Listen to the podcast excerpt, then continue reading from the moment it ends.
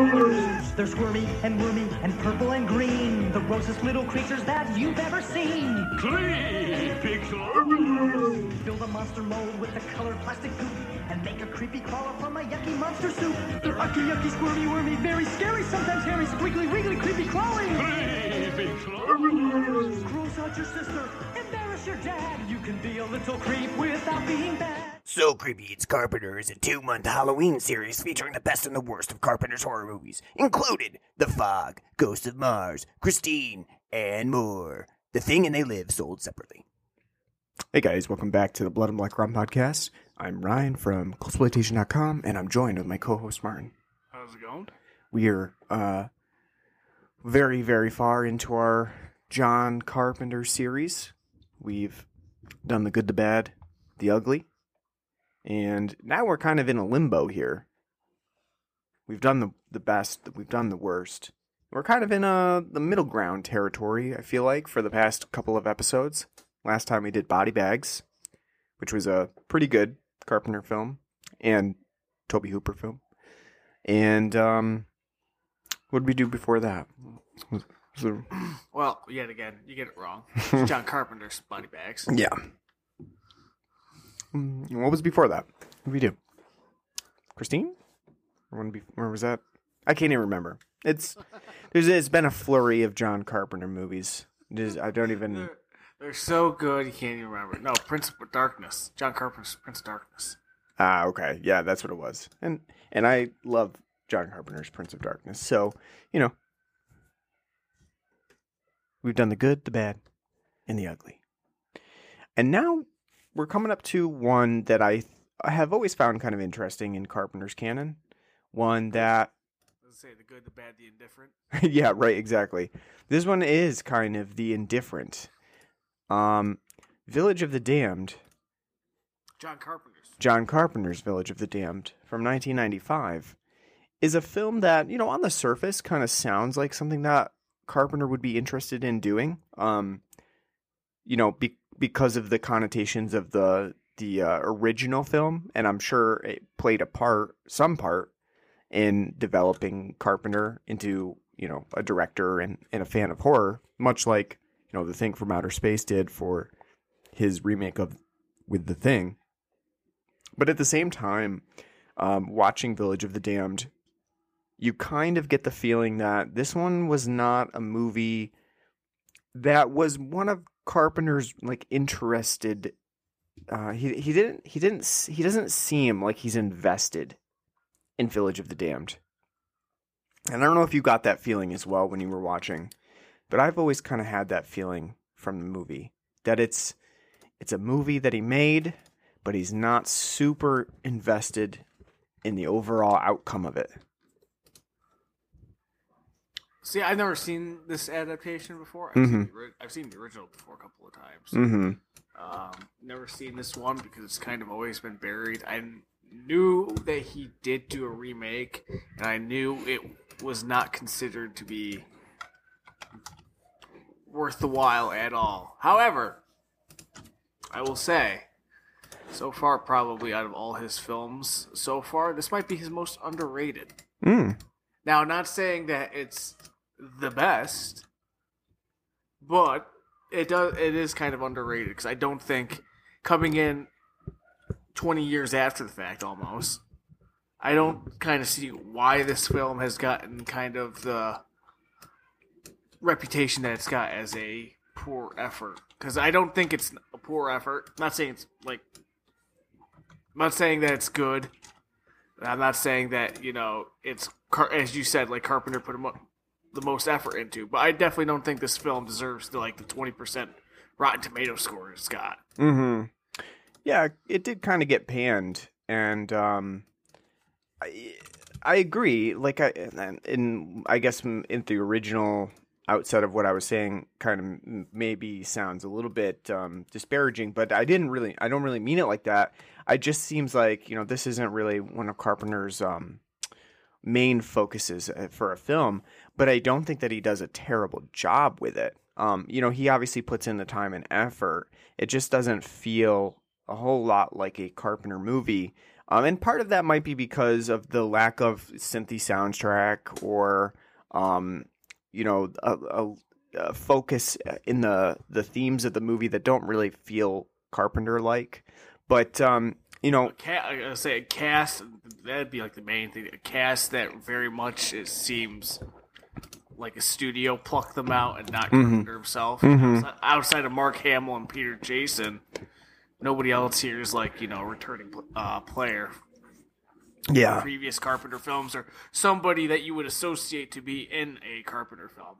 Yeah, yeah, and it, it, it that is true too. This is uh, more of like a almost like a higher budget film for um, Carpenter too. It's not uh, like he's working with relative unknowns or or s- small time actors or or B movie actors. You know, he's got Christopher Reeve and he's got, I mean, uh, not anymore, but he's got Kirstie Alley, who in the '90s was a a nice little darling.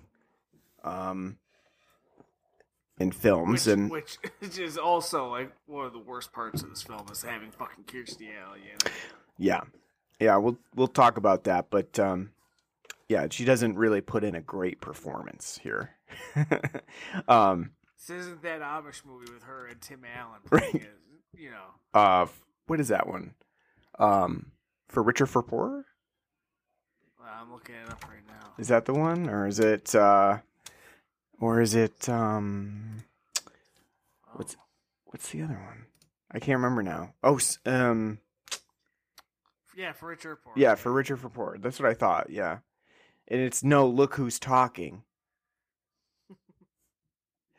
Um, but yeah, so I mean, I guess we'll we'll just we're gonna get right into it because I don't want to, you know, I don't want to just take any more time uh, early on, you know, mincing words, trying not to get into it too far. So let's uh, let, we'll take our break, um, and by break I mean we'll we'll transition into our beer talk, and then you know we'll we'll have a, a lot of time to discuss Village of the Damned in total because I do think that it is worth discussing. There's some some great moments to it uh, that we want to draw attention to, and then you know overall how we feel about this one being uh, part of Carpenter's canon, even though you know it, it it seems at odds with some of the other things that he's done. So let's jump into beer talk quick. And uh, what do we got on the show today, Martin?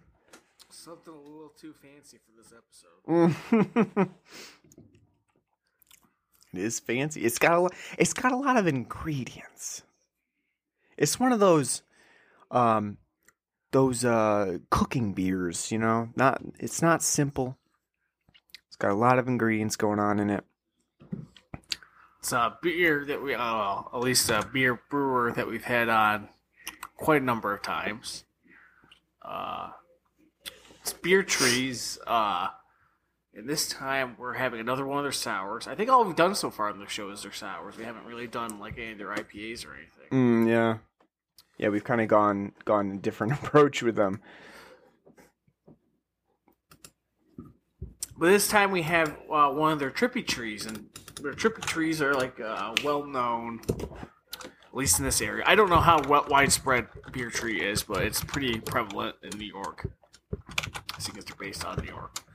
But their trippy tree series is like a sour series that's kind of an amalgamation of different fruits that make a wonderful, delighted, heavy, high alcohol fruited sour. Um, and this time, uh, the trippy tree we got is uh, mango, coconut, and pineapple fruited sour. Yep. So you get a nice uh, pina colada style. Yeah, it's kind of kind of a pina colada style thing going on. Definitely get a lot of pineapple in it. Um, get a lot of the pineapple, and then I get a, a bitterness at the end that uh, I'm told because I I try to stay away from coconut, but I'm told it's coconut. Yeah, it's coconutty. It's definitely got like a coconut water. Um, pineapple. The mango is very subtle. Mm-hmm. It's not prevalent at all, but I do. I think the pineapple coconut mix is pretty good. I enjoy this quite a bit, actually. Um, I think it's a nice, juicy little delight. Um, pretty drinkable for seven and a half percent. It almost is, and you know, usually these fruited sours that they make too are a little bit like heavier and more kind of time consuming for you to drink. Um, I will say, as much as I am enjoying this as a sour, I wouldn't even really consider it a sour. I would say it's just more like a fruit beer because I don't get any like pucker factor from it at all. Right. But that being said, I still enjoy this quite a bit. I'd give it like a four, four out of five. It's a very, a damn good beer.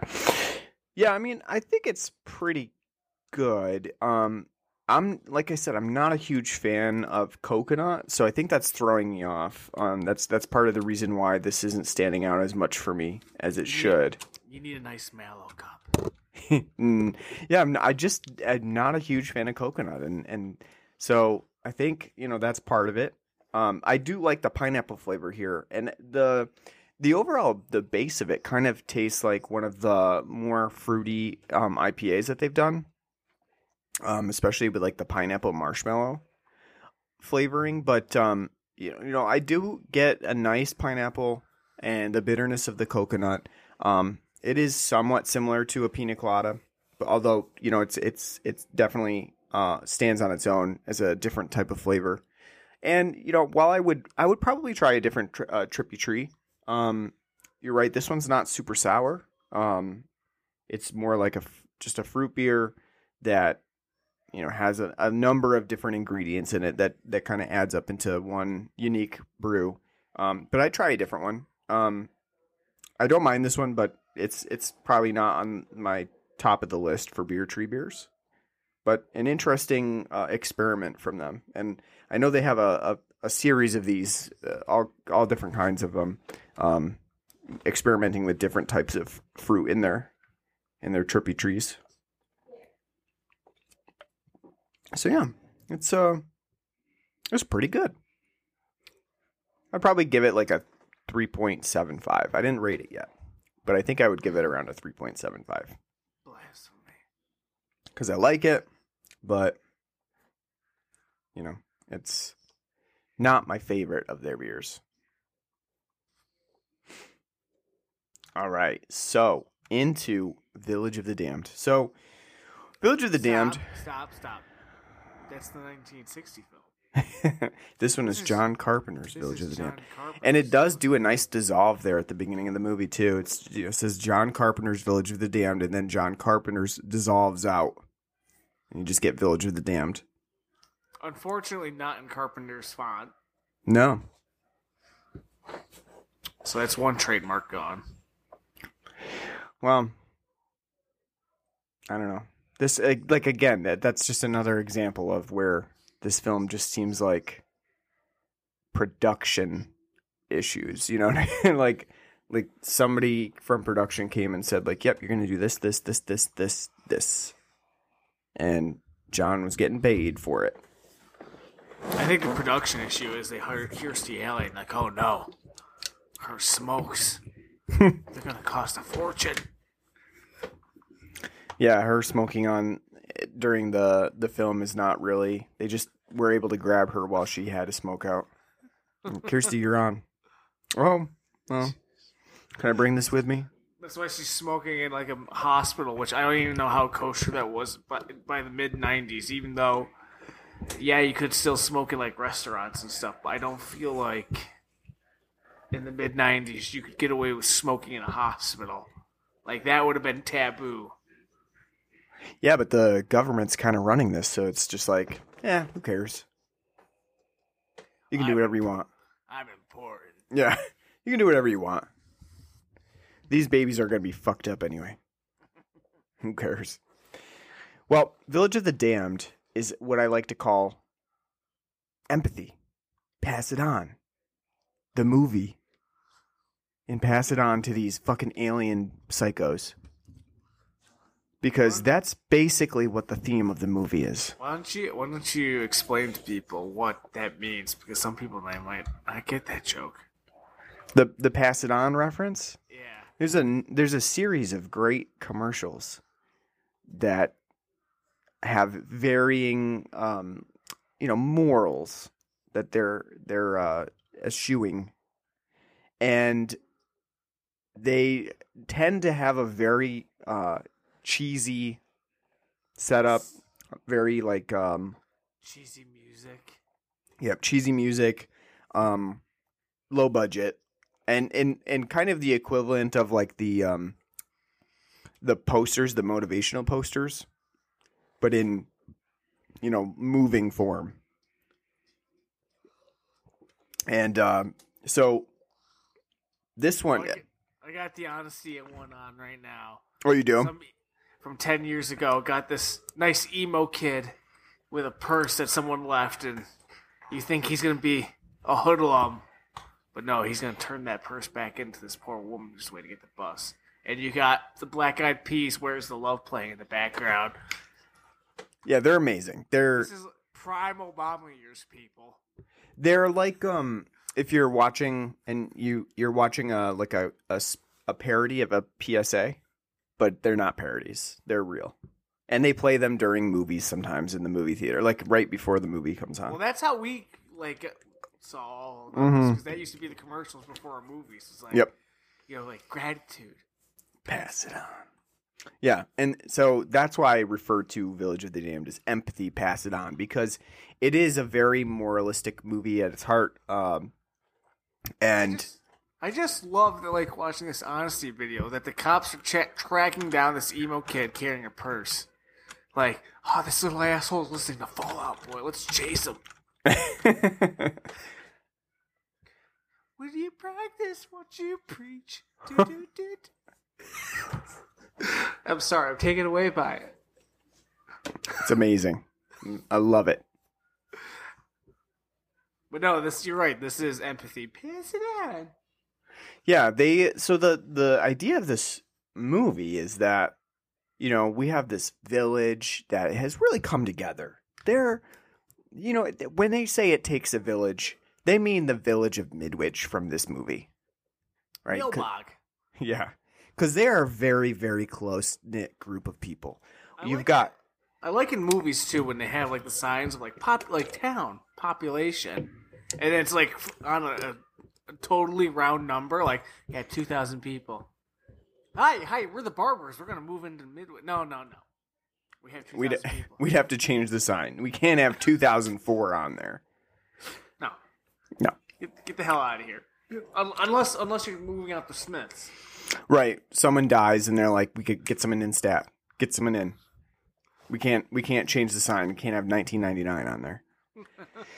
so, um this but the town of Midwich like right away because of that dissolve village of the damned and it, it goes into the town square.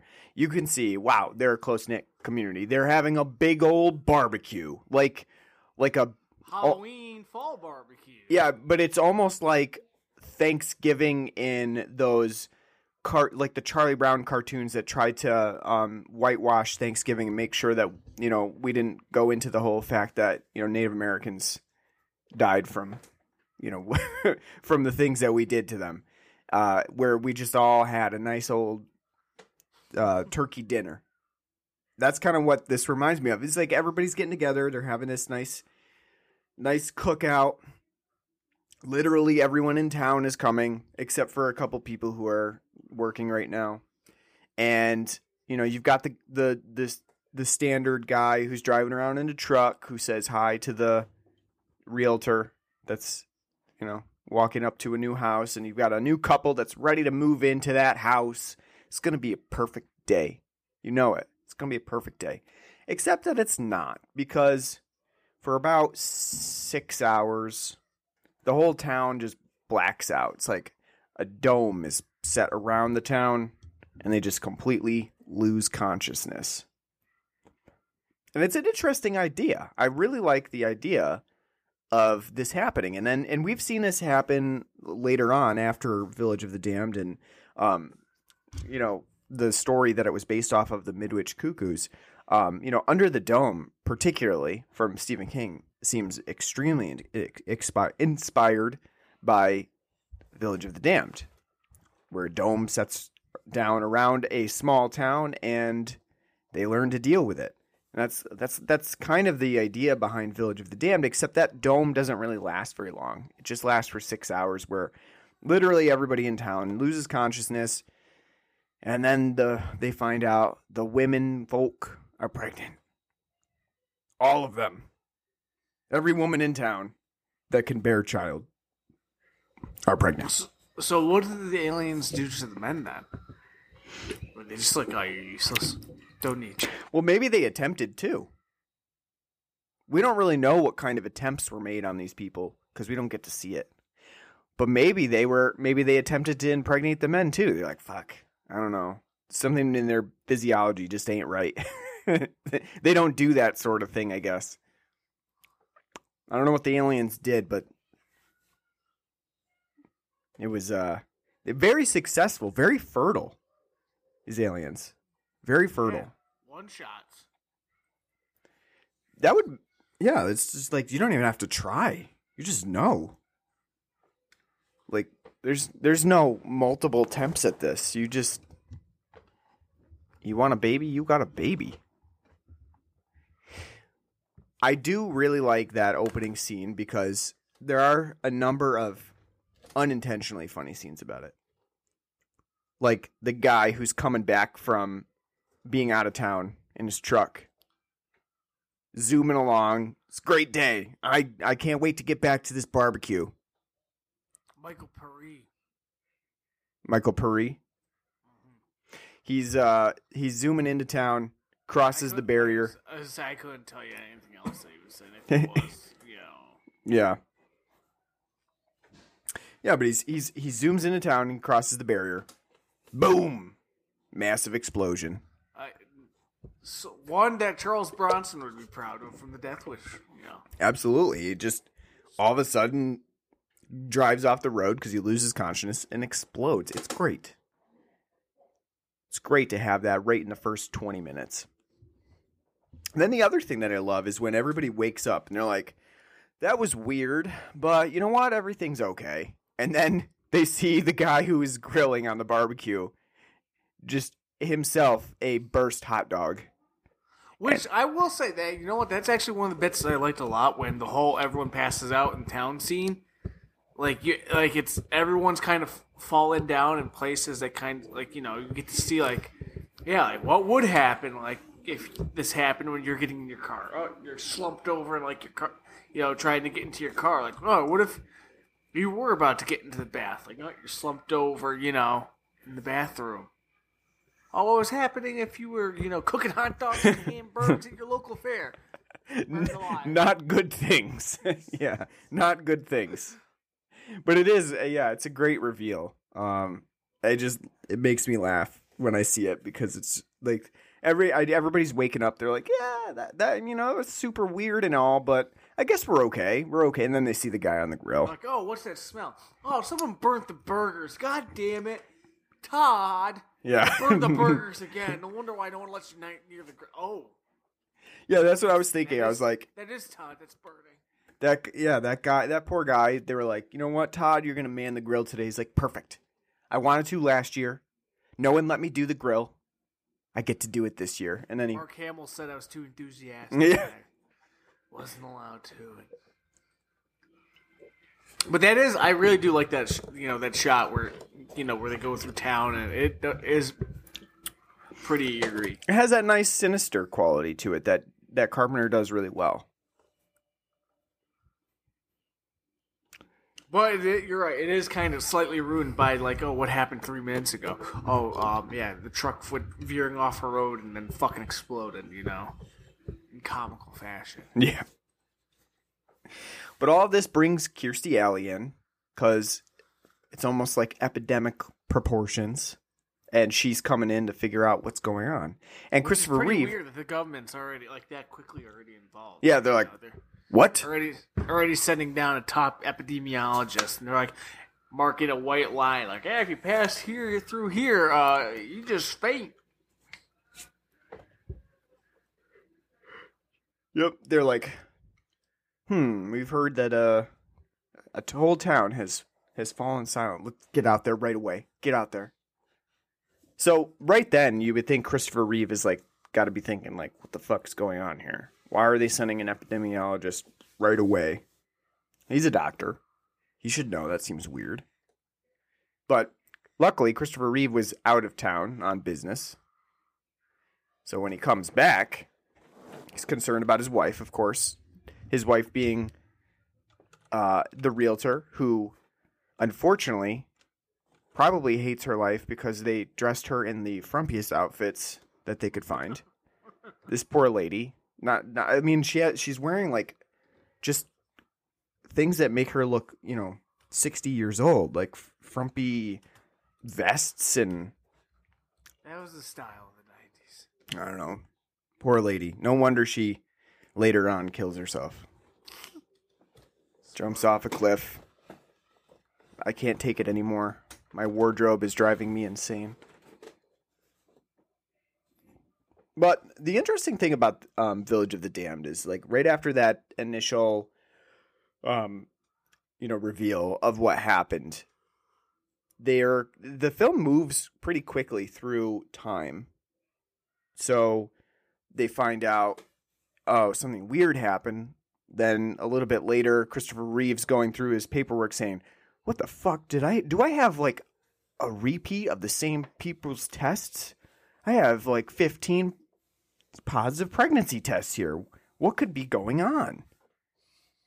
And uh, literally, uh, every woman's coming to him like, mm, "I think I'm pregnant."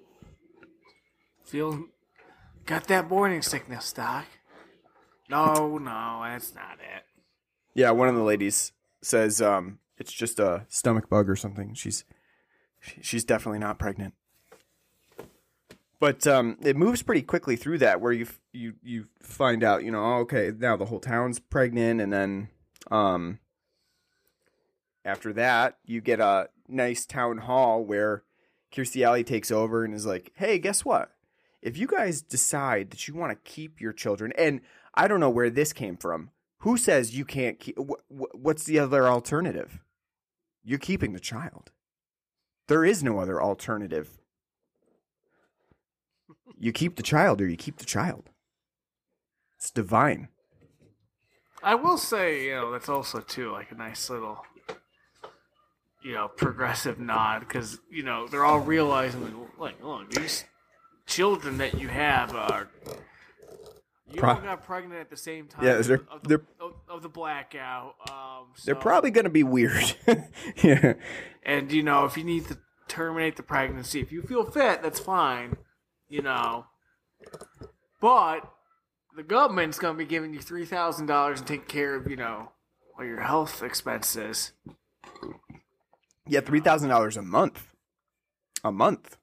You And know, then- if you're willing to have it. And then I like the, the best part too that is that the one guy is like, yeah, what if you're if it's not just one person, if it's two people, like your wife and daughter, and they're like, then you get six thousand dollars. He's like, yeah, you're having those fucking kids. Yeah, I know. Yeah, the the way that he turns to his wife and, and his daughter and is like, "Mm, six thousand dollars. Yeah, there was like no question. Like you're you're not terminating those babies. I need six thousand dollars. Yeah, I love that guy. That guy uh, was great. he's got he's got loan sharks to pay off. He's been gambling a bit too much, going down to Reno every weekend. You know, betting the wrong numbers. Now he's got you know, like yeah. Dad's problems are all solved. No, those that money's supposed to go to the kid. No, no, no, no, no. Dad's got a gambling, you know, addiction to feed. And then pretty quickly after that, you know, you've got they're having the babies. Which too, also too. Uh, sorry to cut you off, but I will say too that's also like a very interesting and kind of you know progressive thing for Carpenter to have when they're talking about it. Like outside of that little bit, and Christopher Reeve as a doctor explaining like, well, no, you don't necessarily need to get abortions because everything's coming up fine. Everything's fine. You know, it's all like everything that we're getting is from the female perspective on like what should we do? I don't know. Should we keep it? I don't know. Should we keep it? You know, it's not like being told through the lens of you know Christopher Christopher Reeve and uh, Mark Hamill. Yeah, I'm surprised that they even have Kirstie Alley's character bring up the fact that they're they don't need to have it. Because you would think that the government, especially you know how she turns out to be later on, showing like some of the the ulterior motives of the government here. I'm surprised they gave that option at all. But I um I think that the the way that the film moves quickly through that stuff, and and by about the half hour mark, um, we've already pretty much gotten through um all of the initial information about the pregnancies, and we've eventually get to I think probably about thirty minutes in, we get to actual um birth of those children. One of them getting whisked away by Kirstie Alley. Stillborn. Yep, for uh, for testing, and the rest of them all going into labor all at the same time. And then you know the the kids are born, and and the film kind of transitions away from like the young parts of childhood to like them being like two or three, um, where you can see that they're kind of weird, they're different, they're uh, excelling at a very rapid rate. All I was thinking of too, when like we got the scene of Mark Hamill baptizing all the children because he's the village reverend. Just, oh my god, how fucking long and inundated that fucking baptism would be.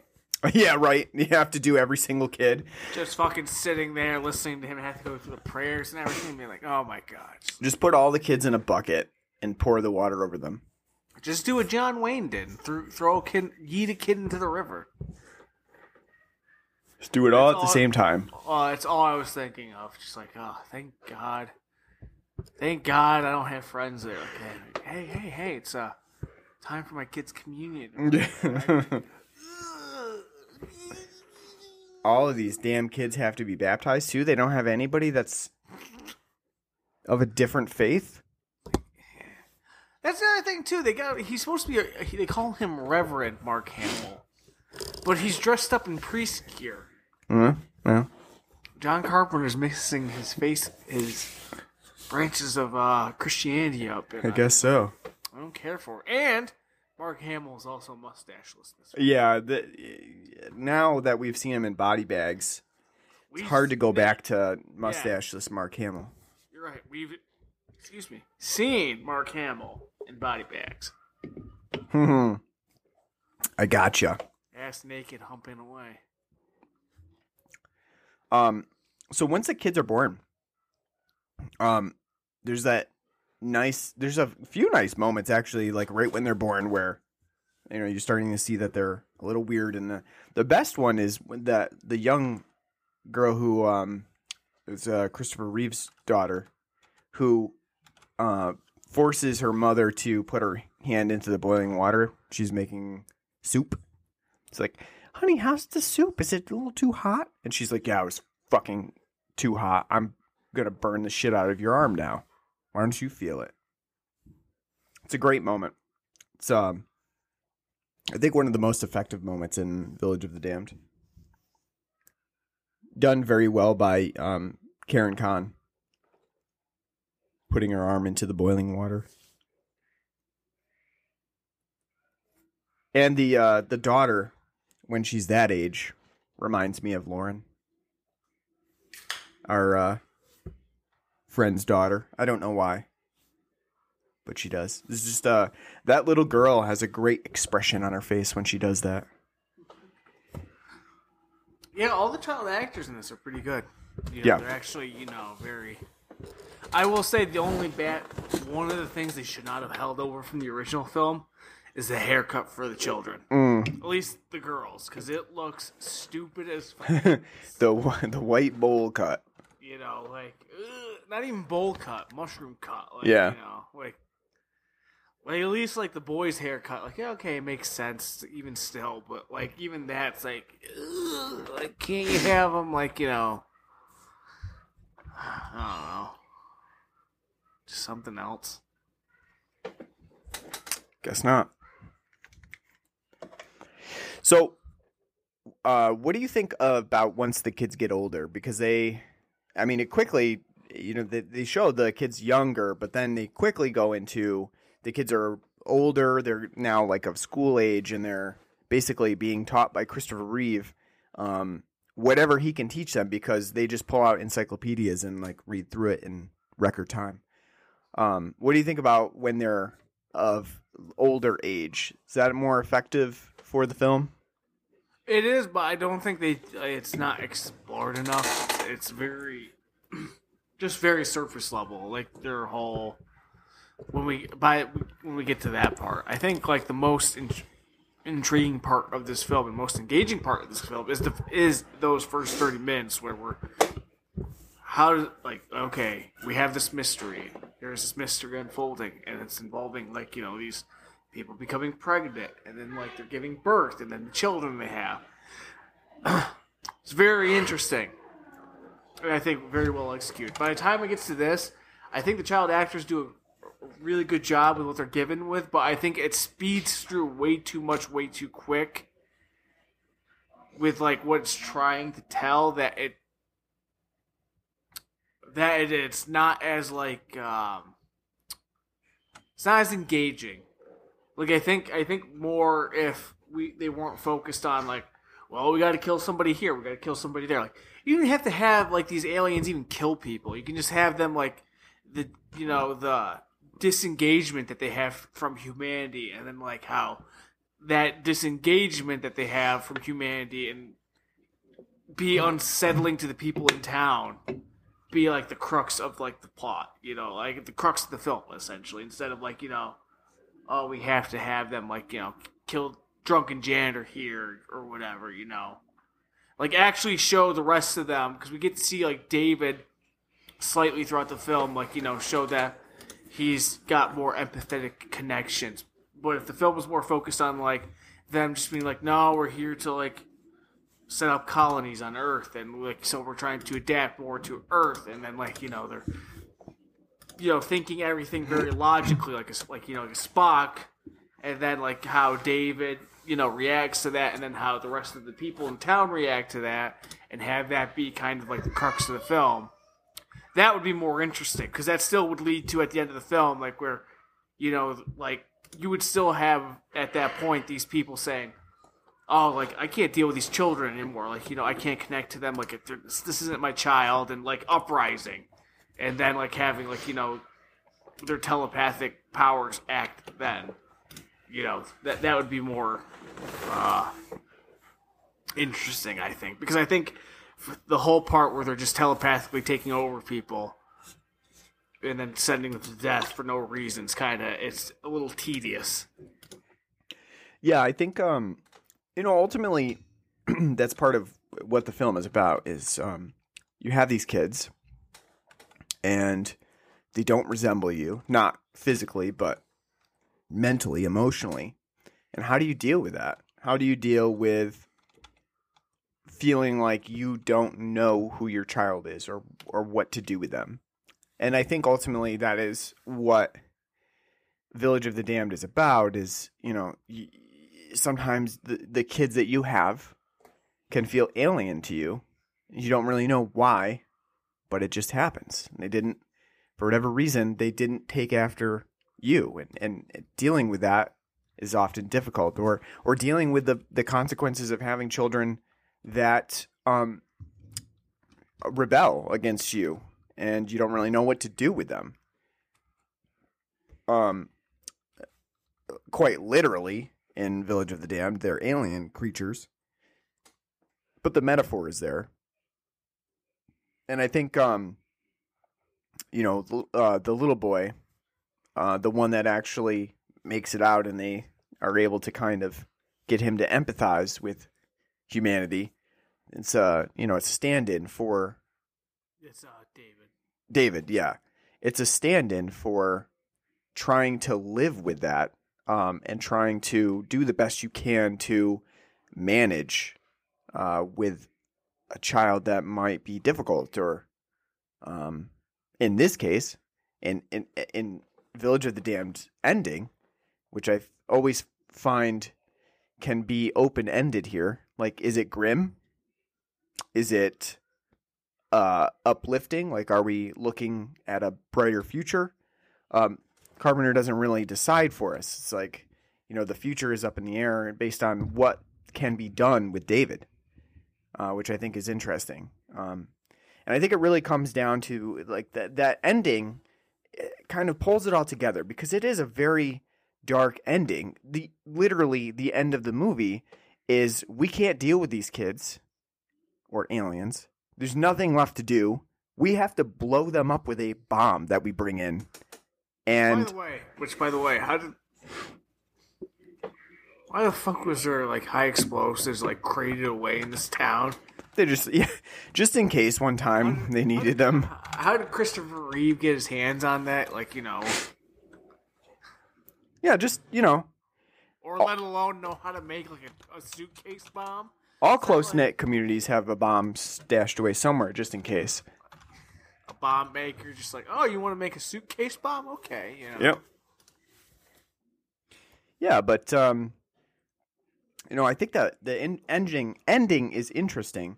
How do you feel about it? Do you think that the ultimate f- feeling is meant to be of, you know, like this was a mistake as David drives away, or and they're going to start a new life, or is it meant to be, well, you know what, Da- maybe David can change, maybe he can be different. I, I, I, I it's left up to interpretation, because you, because he could go either way. I think though, I, I, th- trying to think. Hmm. I think. Oh no, that's what I was gonna say. I think that um, the film shoehorns a little too late the whole idea of throwing up mental walls and like how like this is how you kind of don't have them like you know read your minds by mental walls it's not like explored enough and it's too late in the film where it's introduced because it's kind of like a like it's supposed to be like an aha moment but it's a realistically a no shit moment like you mean to tell me these people have never thought to like, you know, like their minds just literally roaming out in space? So like every time they're in front of their kids, like, oh no, every thought of like that could possibly read is just there. They never thought to like just like in their head, like, I'm gonna read Caesar, like, you know, and kind of go through that. Yeah, I mean, I like the the idea of having the brick wall because it it it gives the um I guess a realistic ending because you you kind of have to The fact though that it's a literal a literal brick wall though too at the end for, oh, that Chris Reeve throws up and they have that like showing is so on the nose and so like like again like when we because the first one when we see him like imagining waves on a, a beach you couldn't do that again like or have something different you literally had to have a, a metaphorical brick wall be there and then they break through it basically Yeah. driving Christopher Reeve insane. Yeah, you, you couldn't have a a different like a, like something else as a metaphor. You had to have like here's you know here's this brick wall, Yeah. But it is a good idea because it's one like one of the things in Knights of the Old Republic too. One of your uh, party members, Atton Rand, who you find out later through conversation trees that he's actually uh, been trained to kill Jedi. And one of the things that he teaches you throughout the game is like one of the skills you learn from him is like I know how to throw up mental walls in my mind so Jedi can't read them. And he says I play Pazaak in my head, which is a card game, basically like twenty Star Wars version of blackjack. And then he goes through and shows you like this is how you play Pazaak in your head to keep people from reading your thoughts. Really cool. Same idea applies here, but I think it's you know uh, too on the nose. It's too, you know, throwing it in your face like, yes, you need to do. Mm-hmm. Could have been more subtle. Yeah, I mean, I like the I like the ending with the bomb though, and it actually is kind of uh, hinted at earlier on with Kirstie Alley because she's like, you know what, the government's blown up pretty much every other uh, village like yours. They had to, you know, no no one's really been able to survive with this, so you know, just in, just just letting it out there. We'll probably have to do the same with you guys, you know. Um, so it's kind of foreshadowed, but I do. I mean, it's pretty grim. You have a you're you're keeping a school full of young children, uh, kind of just sitting there until the bomb can go off. It's a, it's a great moment. Um, and you know, not something that's normally done in horror movies. Kind of spare the children.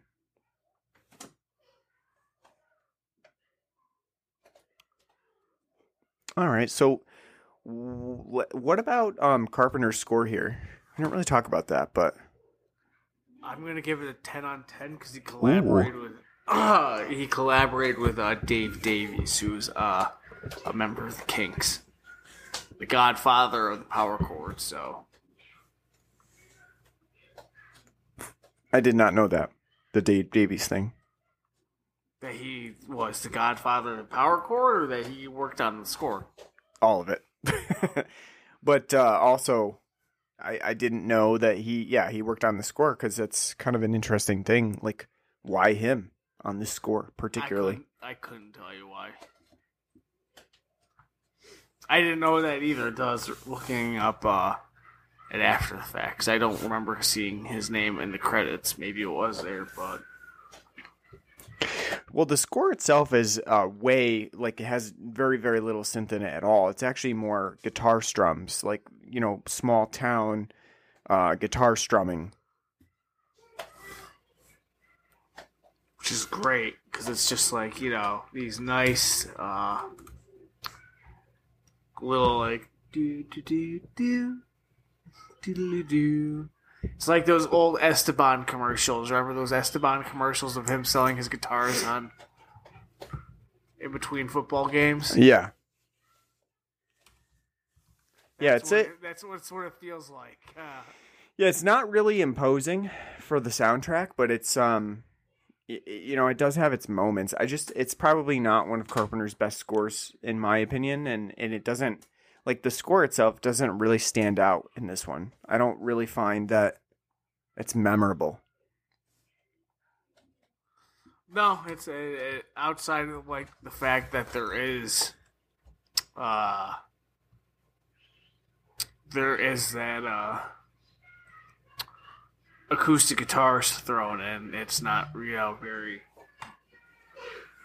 very memorable. It's very by the numbers Carpenter on its like his score.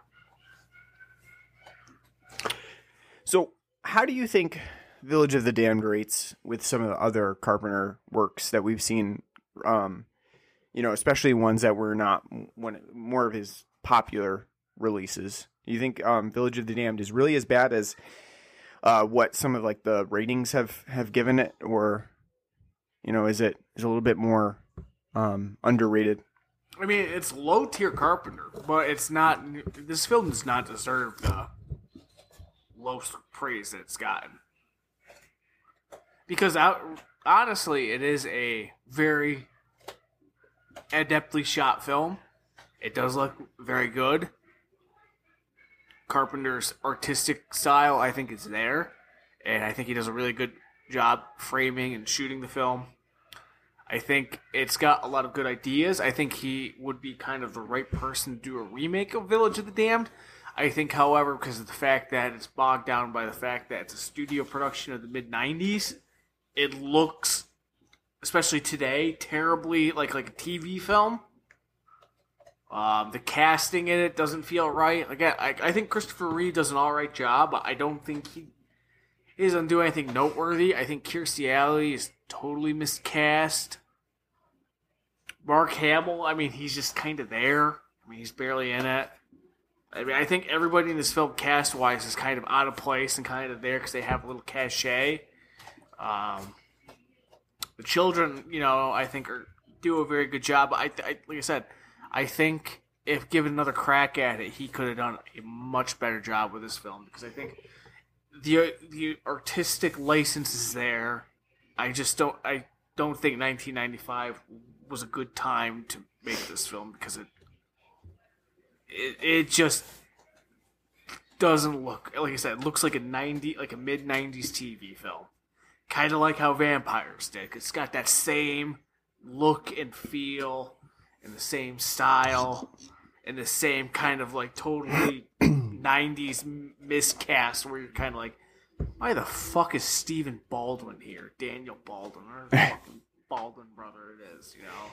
Yeah, yeah, I I agree. I think it's like it is definitely lower tier Carpenter. Um, it's still it's not a bad movie. You know, I've seen this one probably three or four times now, and I don't think it's a bad movie. Um, it may be one of his uh, his worst movies, but um, I do think that it gets a bad rap. Um, it's it's worthwhile to watch. I think it does a pretty good job of of what it you know what it sets out to do. Um, so I, I I think it gets a worse rap than it really deserves. Um, so I guess that kind of leads us into rating the film. So on a scale of zero to ten burnt burgers, what do you give Village of the Damned?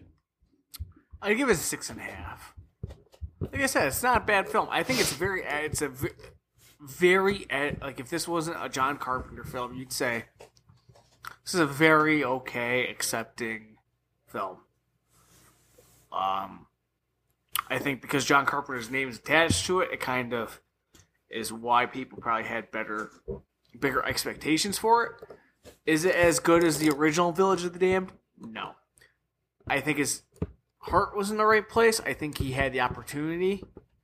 I don't think though he would have ever been given the license, kind of say with the thing to kind of do what he wanted.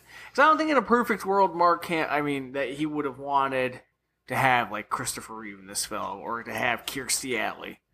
Because Kirstie Alley, though she's not bad in this film, she's very like obtuse and annoying, just chain smoking her way throughout the film and kind of just being a slight annoyance.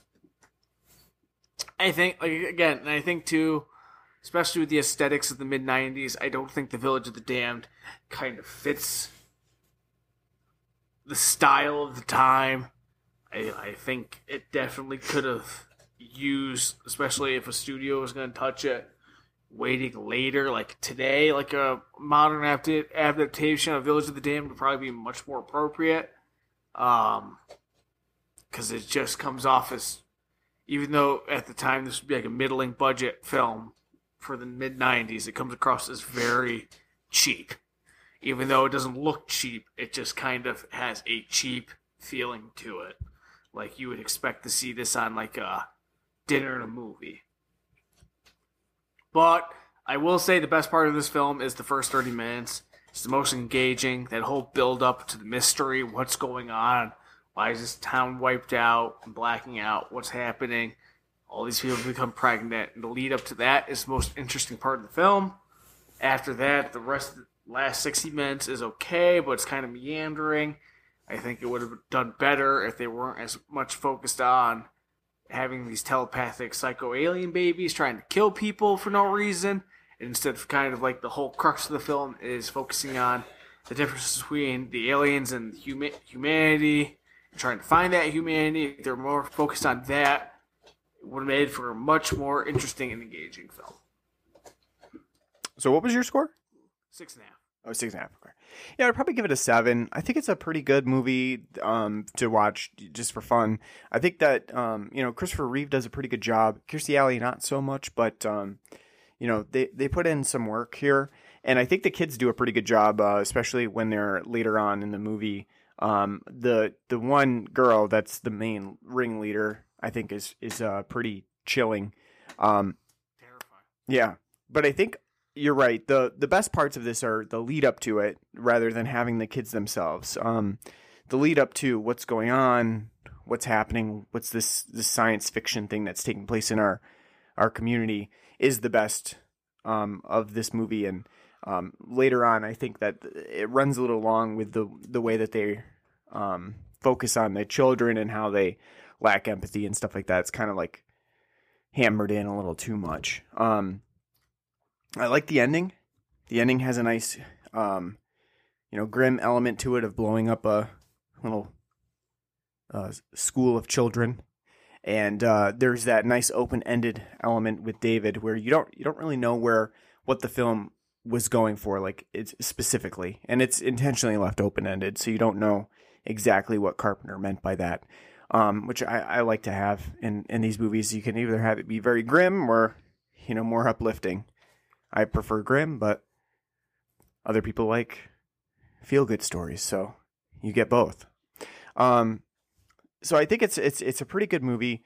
Um, it does definitely doesn't get the recognition that it deserves in some elements, and um, you know I think it's a pretty good adaptation of the original that changes things around just enough to make it stand out from its predecessor. It doesn't seem like it's just a shot for shot remake of of the original. Um, so I think it's you know it's a pretty solid entry. Not one of Carpenter's best, but a good attempt anyway.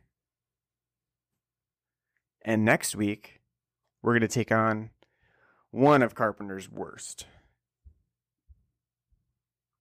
Allegedly. You've not seen it. I have seen it. The Ward. It is. It was not good the one time that I saw it. So we'll see how I how I feel about it now. We've been surprised throughout, so. That's true. Maybe I'll end up saying, "Wow, what was I thinking? I, that was actually a pretty good movie." I'm uh, interested to to check it out.